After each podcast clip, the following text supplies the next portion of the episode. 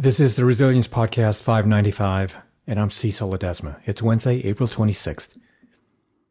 When you cut yourself, your body will try to heal, whether you acknowledge your body or not.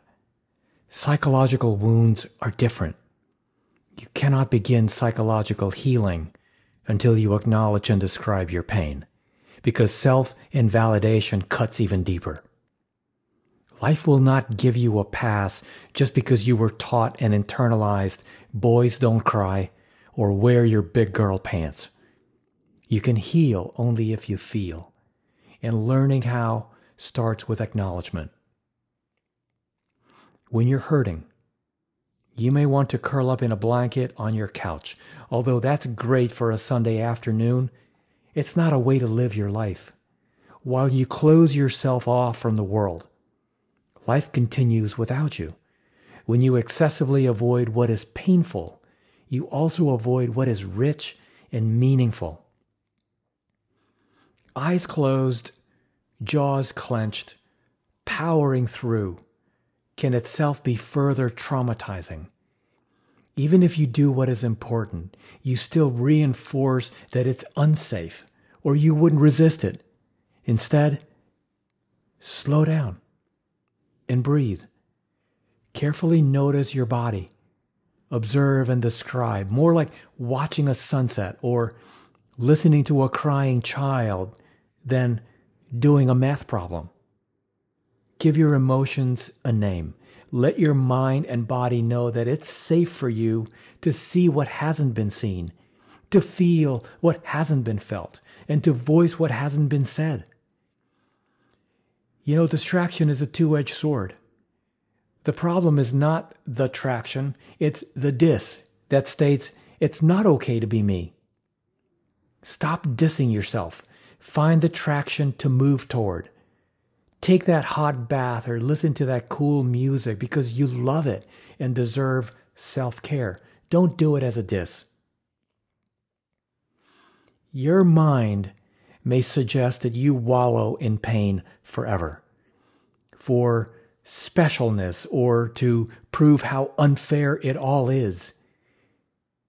I'm telling you, don't take the bait. Pain is not a badge of honor. It's how we learn what's important and what needs care and attention. Use pain as a goad and guide. Let it help you get unstuck. Then work to correct what is unfair. You know, when we feel good, we may want it to last forever. The instant we cling to these feelings, they begin to fade. Like a bird sitting on your shoulder. The moment you try to grab it, it flies away. Enjoy good feelings while they last, but let them go in their own time. Fixed emotions cannot teach. Minds can be unkind. Seeing the struggle, you start asking, What is wrong with me? Why is this so hard?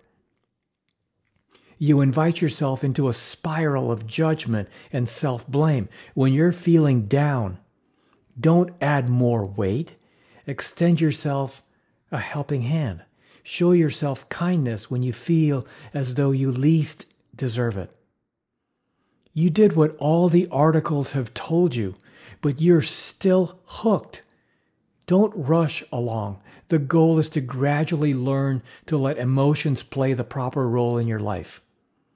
Healing means whole, and learning to be whole cannot be rushed. It needs time and patience. Dare to give that to yourself. We are willing to take on pain if it's safe and has a real purpose. In the gym, you exercise safely but vigorously, knowing muscle aches are part of creating strength and flexibility. Same here. Follow the steps above, and your body and unconscious programming will get the safety message. But the purpose? That's up to you. To help yourself heal, it is crucial that you see, choose, and embrace your purpose. Without purpose, pain is a meaningless struggle. You know, children of emotional neglect believe they need to heal on their own. The nonsense of don't burden others deprives us of the comfort of friends and the exchange of wise guidance. We are the social primates meant to travel together, whether it be your family, friends, a therapist, or even an online group. Dare to reach out for support and use what you learn to help and support others. In closing, pain often comes from outside, unbidden, uninvited. Neglectful mistakes are learned things we do. But that means they can be changed. The work comes from within. Acknowledge your pain. Recognize your mind's needless defenses and learn how to use feelings to foster a free life full of purpose, love, and meaning. Done in the right way, feeling is healing.